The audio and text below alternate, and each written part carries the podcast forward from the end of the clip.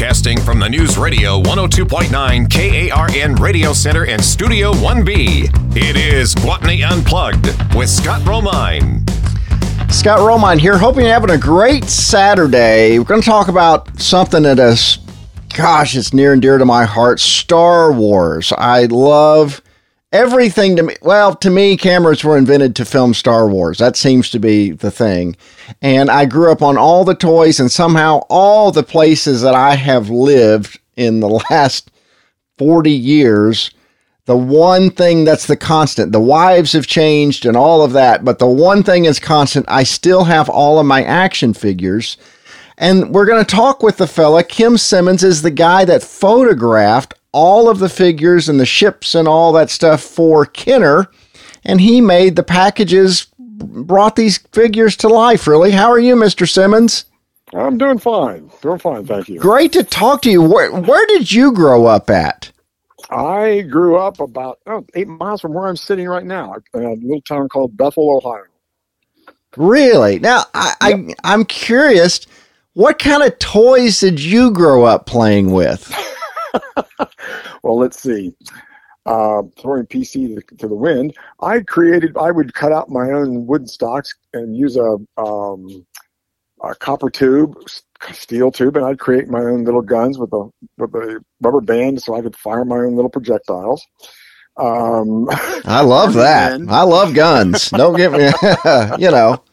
And well, I do too. But uh, I, I, I created. You know, I had army men like every everybody in those in the 50s and 60s, well, I say 50s did.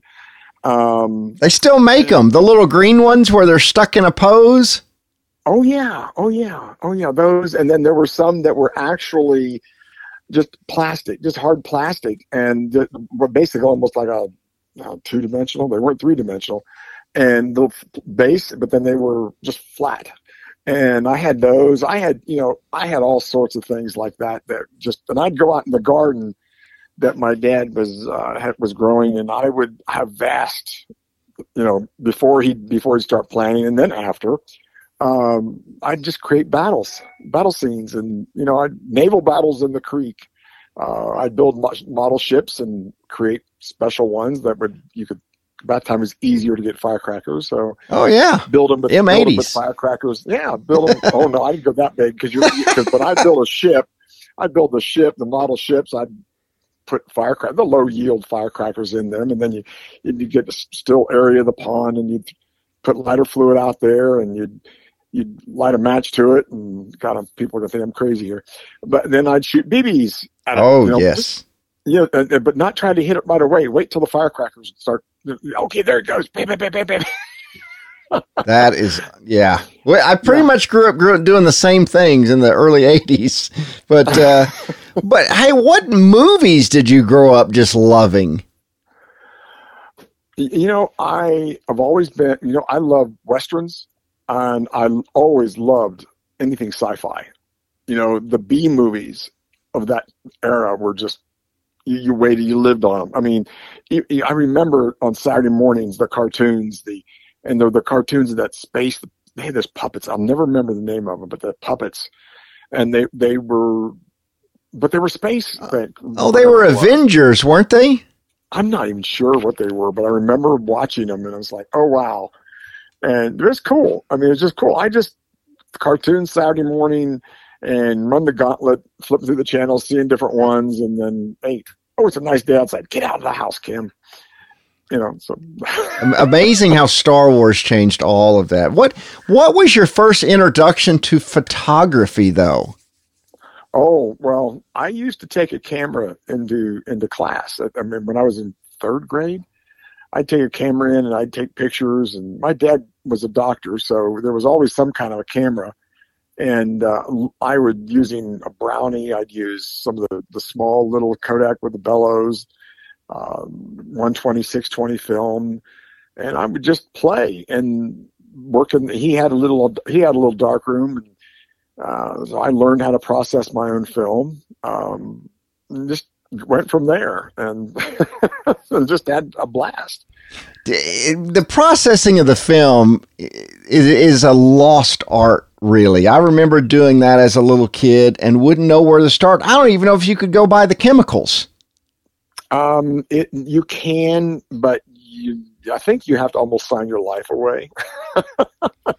yeah, I mean, does anyone shoot film? Yeah, they they do. They do. It, it, it truly is art now. Um, um, that's pretty where where it's regulated to. Um, I, I've a couple of years ago, I heard uh, through a local uh, photography dealer here. He was telling me how this guy was coming in from Germany and he wanted film. He needed to shoot film because that's what the design design agency was wanting film. And we're going, what? Yeah, from Germ- from Germany. I mean, come on, give me a break. But um, even they, even he does. He still stocks certain a little bit of film, not much, but a little bit. Gosh, you know, what's strange about that is, is there's a possibility it could become like records where it comes back and all the young people want a film camera all of a sudden. You're already seeing some of that, but the I, I don't think the economy is going to be there for them. I mean, film processing film is very dirty. Yeah, um, it, it's it is very dirty. I mean, we didn't realize it, but it is. Um, it's definitely not good for the environment. Whereas, you know, at least with digital, um, all the dirt is kept wherever they make the chips. That's true. So you know, so uh, and they they have to deal with it there. But when you're processing it at your home, um, what are you going to do with this? You know, all the different the chemicals. Well, let's see. There's the there's the drain, and that's that would be. It's like you all good intentions. They'll pour it into the, the different containers. Yeah, nobody thought anything about it. Yeah, and where are you going to put all this stuff? Well, I had to think of that because I was, I literally, I, I live in the country and I'm on a, my own little septic system here. So anything I put in the ground is going to go straight out onto my ground out there. That's I mean, true. literally down the down, down the drain, it's going to go right out there and it'll destroy my septic unit, all the chemical interactions that are going out there and the aerobic actions. And because bugs don't like chemicals like that. And That's so, true. And, the, and of course, then the trees that are down below it aren't going to like it. So I kind of looked at it and I'm going, hmm, no, I just got through building on my dark room and everything, and I, digital was just coming in. And well, actually, I saw it coming in because I was one of the first in the nation to use it for the way I did. Mm-hmm. And I'm going, why am I doing this? and just scrapped it. I just basically scrapped it. When what was the first camera you bought, and what brand of cameras did you, tend to lean towards? Now you're talking which which at which at which point in time? The very beginning. The very beginning. I picked up anything I could utilize. I mean, I didn't care, but I I started actually I started up pretty high up the food chain uh, when I had to buy my own. Um, I bought a, a, a used Nikon. Right. People and are typically just, Nikon people or Canon people. It seems like these days. Pretty close. It's starting to stretch out beyond them now, but uh, um, but that's that's I've been I've been to Nikon, I've been to Canon, I've been to Pentax, I've been to Olympus, and Mamiya's and everything else, and I've come back and I'm a I'm a Nikon person. I just like it. Um, and I know guys that I, I work with, I used to work with that I know real well um, they're very much Nikon, but they're they're starting to go. Hmm, I think I'm going to go to Canon. So. Going the other way. Does it just blow you away that a new iPhone can take a picture probably better than what you had when you were working all the time? It is actually okay. Yes, it is. It is a better image in some aspects, but it's really not it is very good for the purpose that it's used for. Sure. Okay. Um, when people want to put it up online or they want to shoot a video, uh, it's pretty dang on good for a video. Um, uh, but but as far as your the quality, even the camera that I used when I was shooting the, the Star Wars stuff, um, which was a Leaf system at that time, um, it, it, it's it's not as good as that because really? there's more to it. Yeah, yeah. more to it.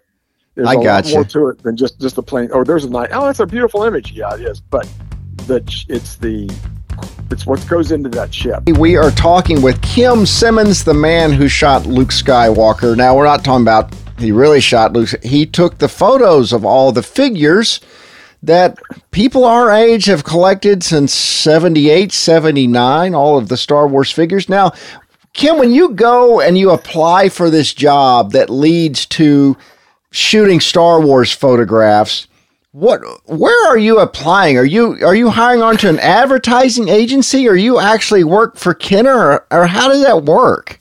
Well, upon leaving grad school, I had I have a wife, a young boy, and I was I was making the rounds with my college, you know, graduate degree, you know, portfolio. Actually, I hadn't done my thesis at that point. So I I was walking around to the different ad agencies, and I walked into this one agency now known as LPK here in Cincinnati, and um, to the guy named Jim Gable. He was a art creative designer type person, and he you know he looked at the book and everything, my my portfolio, and he goes, "You know, you need to go see Frankie." I said, "Okay, who's Frankie? How where do I see him?" And you know, and all that. And he goes, "Well, well, Frankie used to used to work here when we were known as another business. Um, he was our on you know head of photography at that point, but he's across the street, and he's got his own his own company now. We spun him off, and um, he's in dire need of help, and he's about ready to lose his, a big account, and it's not going to look pretty if he does. And I said, "Hey, point me in the right direction." So, did he see something in your work? He goes, "This meshes with this Frankie guy." He must have because I, I, I never asked him about that. I never did, and I, I, I worked with him later on. But I, I took all the information I could, and I called Roy up. I knew this is before cell phones. You're right. so I think I went home, called him, and then came back the next day because I made an appointment with him. And um, I walked in and showed him my book and everything. He gave me the tour of the studio and everything, and he says, I'll let you know. I'll, I'll give you a call today or tomorrow. So, okay, great. I, I felt pretty good. And because I literally told him, I said, look, I will sweep your floors. I don't care. 75 bucks a week, 100 bucks a week. I don't care. I need a job. sure. I don't care. I need a job. And, um, and he goes, oh, okay, okay. Well, and so I, you know, let, I went home and I'm, I'm, I think I was tending the garden at that time and I just come in and, and, uh, my get this phone call and he goes, "How I'll, I'll uh, let's try it at a hundred dollars a week, and we'll give it. We'll see how this goes for a couple of weeks, and then we'll work about work it from there." I said, "Okay, great." He said, "Come in tomorrow." I said, "Well, I'll be there." And uh, mind you, a hundred bucks a week and at least fifty five dollars a week was gonna a month was gonna go for I think it was a month or a week. I can't remember now. It was going for parking. Wow okay, I think it was monthly parking. I could get it cheaper, fifty-five dollars a month for parking in the lot, and uh, I had to pay my own gas, obviously, and so um, yeah. So it's kind of like okay, just to get there is a problem. Yeah, to, yeah, yeah. So it was. I'm 30 miles out. So at that point, and uh, I had my share of living in the city, so I'm not wasn't going to go back to that. And so um, I walked in, and first thing I'm doing is he says, "Okay, this is what we're doing." And I climb up a ladder, and I'm looking at a, a eight by ten camera, and I'm looking down on a on a um, Darth Vader insert. That's what, I what ended up being. So I'm shooting right from that moment uh, the Darth Vader insert, and uh, the, I can't remember for 80. I would have been 81. I, Roy, my boss Roy, Roy Frankenfield, he was the first one he shot all that very first movie stuff and some of the Empire Strikes Back. And then once I was hired in, and once he saw what I could do, Roy liked to go hide in his office and let me just do my thing. That's awesome. So when you when you start, you know, I guess the first movie is out, right? Right. Yeah. Right. The first movie's out, and actually the second movie was out. Uh, it was already out, but I don't know where I see. I can't even tell you the times and dates and things. People do that. I can only tell you what I, from my sure. perspective. 80 is when the Empire Strikes Back come out. What, what were you given access to that a fan would have just flipped? I mean, did you meet George Lucas at some point? No. No, I wish I had, but I have never met him. Never met him, and uh, I've only started recently meeting this some of the people who played in the movies. Um, it's, it's kind of funny when you when you when you get a chance to meet when I well you can't now, but uh, Jeremy Bulloch I met him down in Louisville, Boba Fett. Lexington, Lexington, Jeremy, yeah, Boba Fett. And I waited in line, and a couple of guys were like, "Oh, come on, Kim, you got to do it. You got to do it. You got to do it." And I said, "Oh, geez, you know." And I was I was going to take a big print. I was going to give it to him. I wanted him to sign this one and whatever. Sure. And and he he uh, when he got up and he realized who I was, what I had done, he hit the roof. He was absolutely flabbergasted. You could have forgotten everything else that was going on in that room. He just wanted to talk to me and his wife got in on the act, and she was she was a doll baby. She was absolutely fantastic. and, uh, and, he, and, I said, "Well, I want to give you." No, he says, "I want to come up to you. Uh, where are you located? Where are you located?" I said, "Well, I'm, they've put me up in Never Never Land." And uh, so he said, "I'll be there tomorrow morning before nine o'clock before the show, show opens up." Said, "Okay," because I want to see what you got. I want to do what you I want to see whatever. So we got there, and he took a look at it. I had them all laid out. I was giving him a big print of Boba Fett Oh, that's great. Like, 30 some inch tall images all laid out. I said, you can have whatever you want. They're all, any one of them's yours, just, just for the taking. And I mean, if you want one, two, three, I don't care. They're all your, they're all different poses that I had of them. Uh, and, and I mean, he was just absolutely fantastic. He says, I, I, whatever you want to get. No, I said, come on, Jeremy, pick the one you want.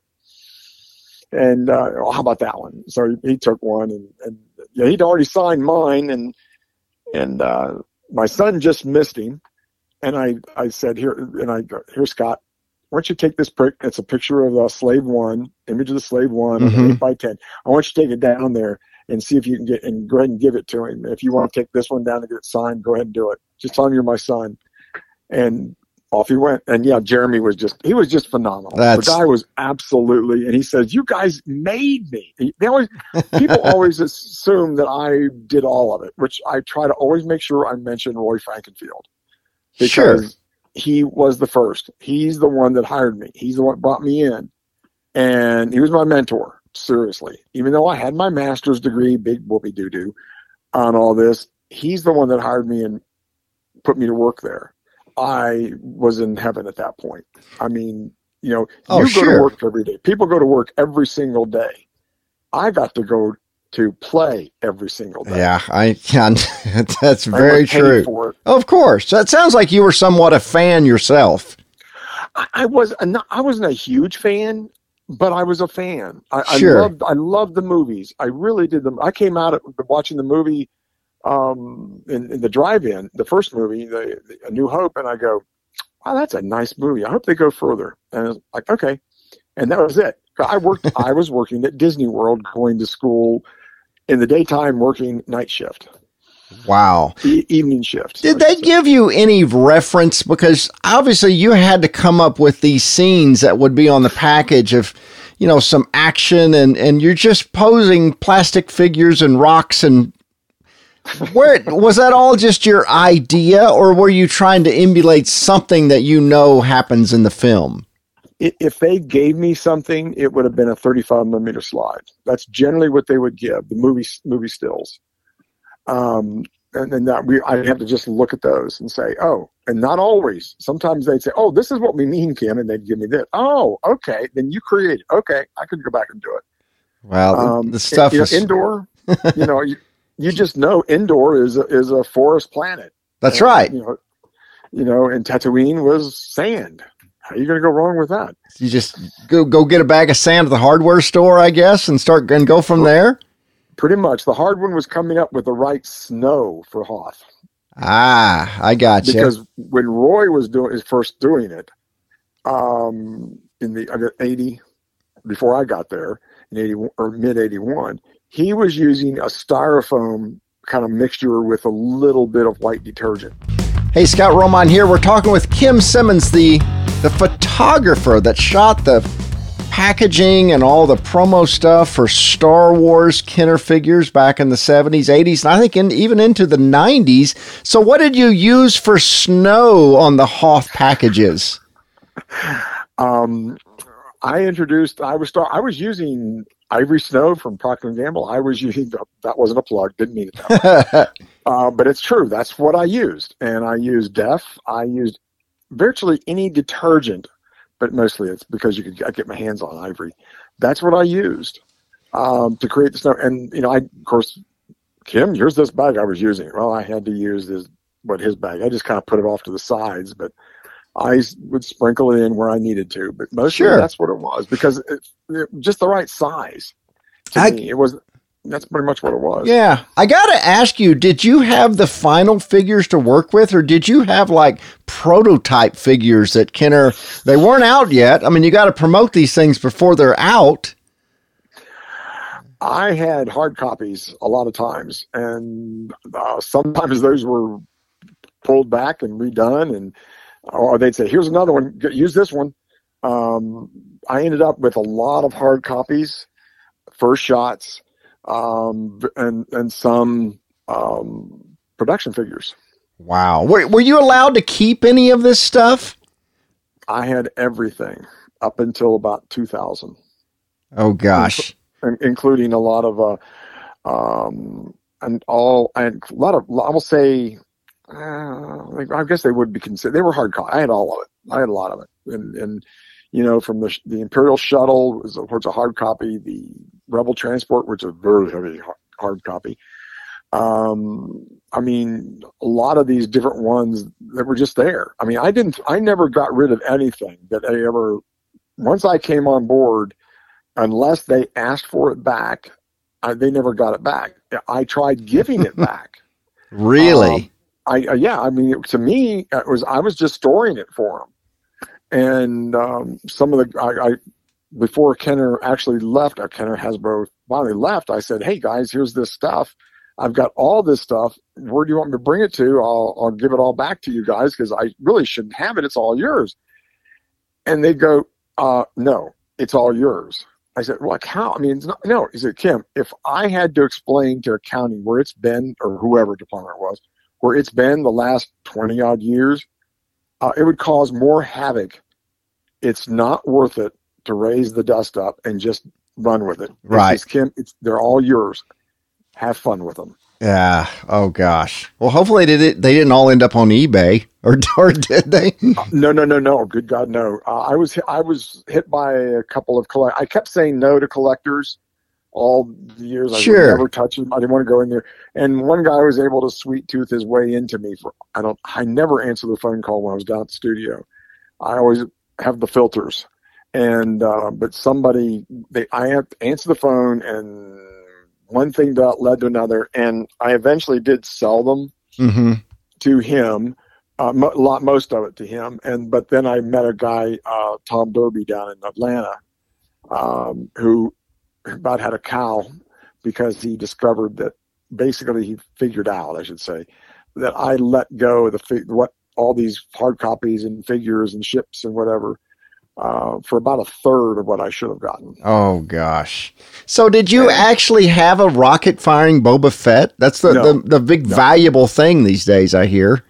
It is. Um, no, I didn't. I, we never. That that's something they never left with Roy. Roy would have shot that. Um, no, that that was n- that. I never even saw it um, at that point, then, which is kind of weird. But uh, why they didn't leave it with him? Um, they should have. But hey, Sure. they they produced. I mean, he did shoot it, and then there were over. There, no, there were a hundred of the final prototype. I'll say final production figures that they were using using for testing. And um, when they finally killed it, they'd already gone through a number of those in testing. And because I got this straight from one of the engineers, and, and they said that uh, um, then he actually they killed it. He actually just took them home, and he was giving some of them home, I should say, and he was giving them out at Halloween. Mm. And that's like, something. oh, those lucky kids, those lucky kids. But I have handled one of the, a couple of those production pieces because I know a friend of mine up in um, north of Cincinnati. He had actually given, he had been given two by that engineer who had, turns out was a friend of his, and uh, I photographed him for him because he wa- he was thinking about selling them. Sure. he sold one of them. He sold one of them, and They're like fifteen grand a piece or something. I think maybe more. I don't really know. he sold the damaged one for twenty eight thousand, and he was holding out for the other one, which was almost like mint.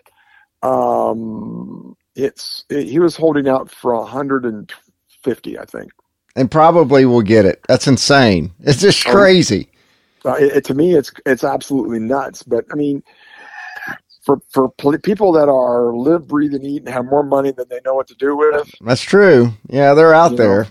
Hey, I got to ask you. I remember like I had the Death Star playset, and I always wondered who are these little kids on the packages? Would that be like kids you know, or you would hire them through an agency, or or how would that come about? Generally, they we hired agents. They, they've hired kids through agencies. Every now and then, they would utilize uh, uh, one of the children, if it fit, one of the children that would be working from um, the design studio um, it could be if, if somebody from um, um, who is it? Um, very rarely it'd be somebody from Kenner at that point. Ah, I got you.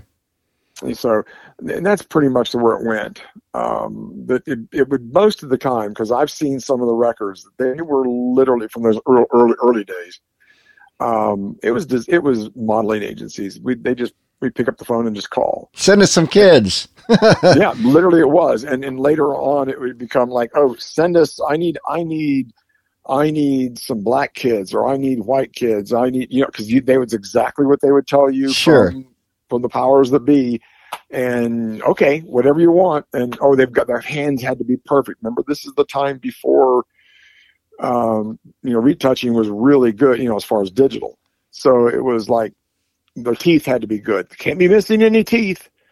Can't know, put it in. Yeah, that makes sense. Know, not going to be doing that, and and uh, there can't be, you know, there couldn't be any anything facial blemishes of any sort. Of course, you're dealing with young, young, young kids, but still, no scars, no blisters in their hands or anything. So it's kind of like, oh, okay. I mean, they, we, they were pretty strict. This must have been pretty hard doing these packages without Photoshop. I mean, was that just a super difficult thing to do back then? Well, we were limited to a certain extent, but because uh, the speed, there, there were always ways of doing things in camera, but you just didn't have that time. So mm. you, yeah, you would you would shoot and know what Billy, who was the Billy Ellison, was a fantastic airbrush retoucher, and that's who would do it. And of course, there was John Hamm, who was a phenomenal guy himself. He was more of an illustrator, but he did a, his, his share of of uh, retouching there too for the, all this packaging. But these guys were just phenomenal with an airbrush. They could make things happen, but here you're talking just changing backgrounds, changing the color of a toy, fixing highlighting Darth Vader, whatever. But once once we were able to go to digital, which later which I did later, um, it literally became, oh Kim, don't worry. I said, don't worry about teeth. Don't worry about their hands. That'll be taken care of before you see the final image. Mm-hmm. Because I had already been educating them on on digital by that time. Later, we're and, talking in the mid '90s. And right airbrushing on a photograph, that's a lost art. That's done. Pretty much. I don't think if there if it's anybody's doing it, it is it is it's very rare. Very, very, very rare. rare. It would have to be. Did you ever shoot a toy or a Star Wars figure that never came out? No, I never did um, I, I, know that they, they did have an in-house photographer that would do a lot of their initial ones that they would mm-hmm. run through for um, you know for different purposes like you're saying listen let's how is this going to float will this make it through through the through uh, past lucas micro collection that i'd already done the photography and they decided they were going to kill the package yeah they that happened kill the line that just happens Hey, Scott Romine here. We're talking with Kim Simmons. He's the man who shot Luke Skywalker. He did the photography for Kenner Toys in the back in the 80s and into the 90s and shot all the action figures and the packaging and all that kind of stuff. Has it just shocked you at the reception you've had with with the fan community? Yes. That's a simple simple answer. I, I I you know I love talking to people and I, I the little there's a couple of people that came up to me. I just came back up from Nashville. There's the ICCC show uh, convention down there in Nashville uh, a couple of weeks ago, and a couple of a couple of people would come up to me, and uh, more than a couple, but I mean, in this one case, uh, this little girl came up to me with her with her father, and they were talking about her wanting to do photography and stuff, and she was really wanting to get into talking about it. I love talking to people. I love talking to people. I, my wife tells me to keep shut up, Kim. You're giving away the store. I don't care.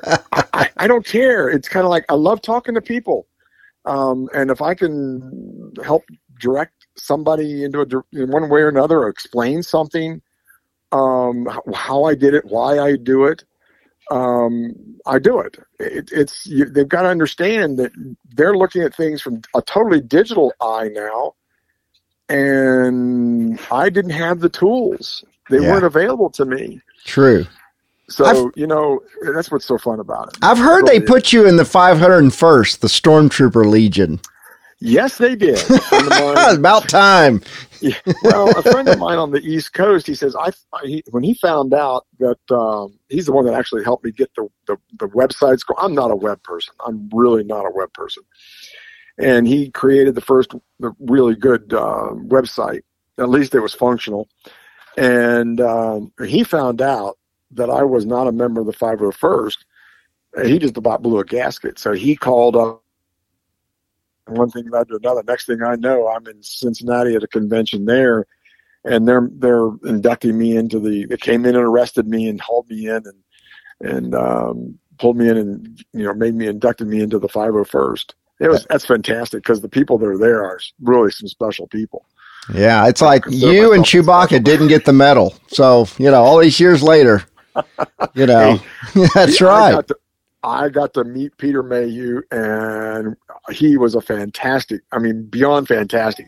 I got to meet his daughter and his wife. This couple Madonna Nashville, and I'll tell you, two of the most fantastic people. I mean, they really are. Oh. I mean, they just ah. Did you ever work on other lines like Indiana Jones? Kenner was doing some other things. No, I didn't. Uh, friends of mine, um, the others, a couple of photographers worked on uh, Indiana Jones. Uh, I did end up with some of the film that they had shot. Well, I've heard you rescued a lot of stuff from like a leaky basement or something. Oh yes, oh yes. Uh, I I was in the need of uh, more cameras. I'm the middle trying to shoot uh, a lot of the micro collection, and uh, I asked Roy. I said, "Roy, I need cameras. I need tripods. I need whatever I can get my hands on." He said, "Don't we have enough back there?" No, I don't. I need more.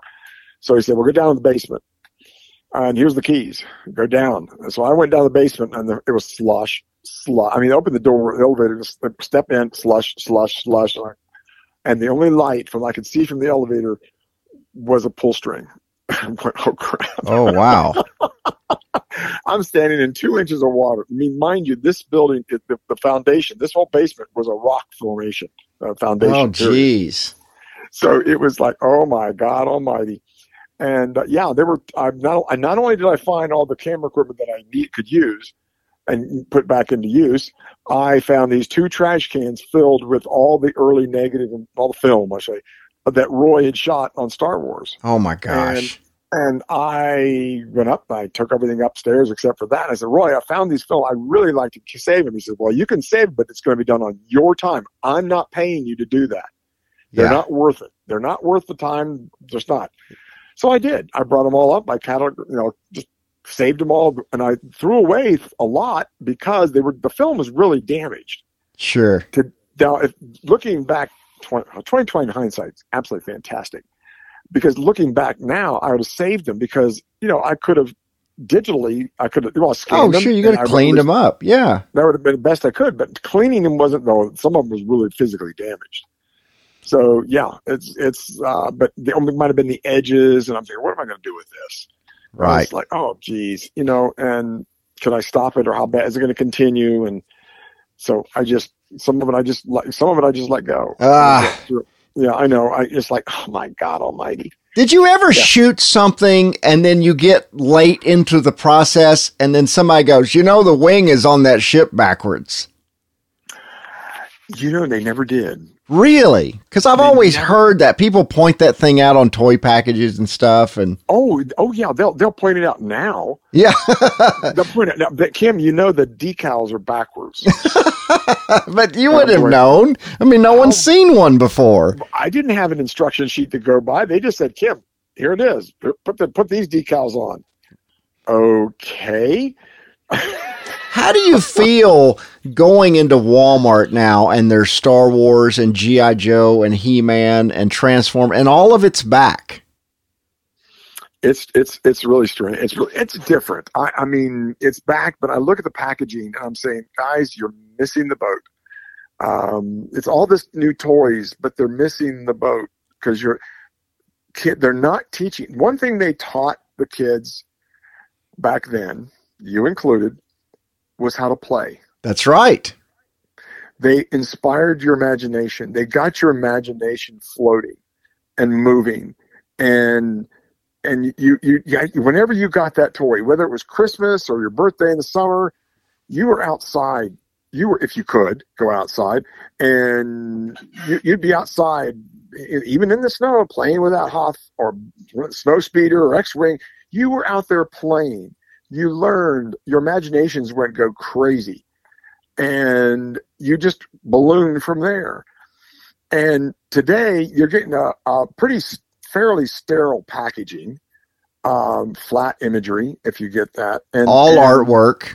And yeah, ninety nine percent artwork to me, and it's kind of like you know, guys, you're just not you're not making it. You've got kids do more. They can if they see the package. Of course, they're not aiming to the kids anymore. They're aiming to kids your age. That's true. Um, yeah, forty-seven really year old kids. That's very yeah. true. Because the they young are. kids want an app on their phone that costs ten dollars. That's, that's right. That's right. And if they if they'd start getting back to teaching kids how to play, uh, this is what you can do. And you know, hey, that game that you're playing, well, this is you know, and whatever, you know, it's something to help. I've got a minute. Tell us about buying the book and buying your prints, where people can go and get all this stuff. Well, my print, my, my the prints they can buy prints on my off my website. It uh, basically it's the man who shot Luke Skywalker dot net. Uh, they can also go to the dot .com site, uh, which will lead them to the dot .net site, and they can look at all. The whole archive is up there, at least to date. It's up. It's up there where they can just buy online. And I print. I they're not sitting in stacks here at the house. It's literally, I print them. Right, and I got I you. Sign, and I sign. I sign all of them. Now the book we haven't put up the, the books. There we're on our third one. I just saw the proof, the, the, the third, the proof for the third book today and um, they'll be able to buy those from the website eventually. Once these go out, the this this last Kickstarter, all the people that have supported the Kickstarter, once they all go out, I'll probably put them up on the website for people to, to be able to buy them. They are expensive. That's my only main dig about the whole thing. And I just they don't people think I'm trying to rip them off, but trust me, I'm not.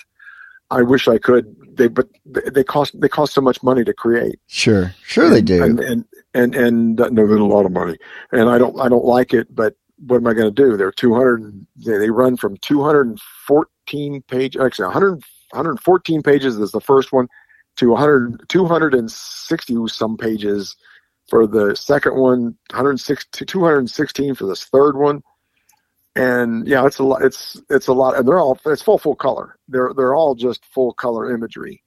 Um, yeah, it's expensive to make that stuff now. You know, well, big time. Because I I insist on them being done and printed in the United States, done by American workers. I have nothing against anybody in the world anywhere else, but I want American workers to do as much as they possibly can for my books. Well, my Americans books, took the pictures. Everything. You know.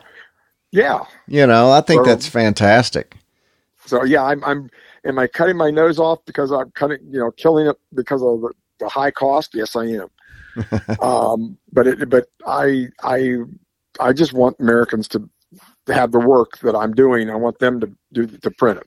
Let's say it so, again. It's uh, the man who shot Luke Skywalker dot net is the website. Correct. Okay. It's all one word. The man who shot Luke Skywalker.net. Thank you so much for being on the show. It was so much fun to talk to you. No, you're very welcome. Thank you fun. so much. You guys go check out that website and get you some of these prints. Uh, they're impressive. I've, I've seen some of them. They're, they're really, really good. Scott Romine for Gwatney Unplugged. We'll see you guys next week.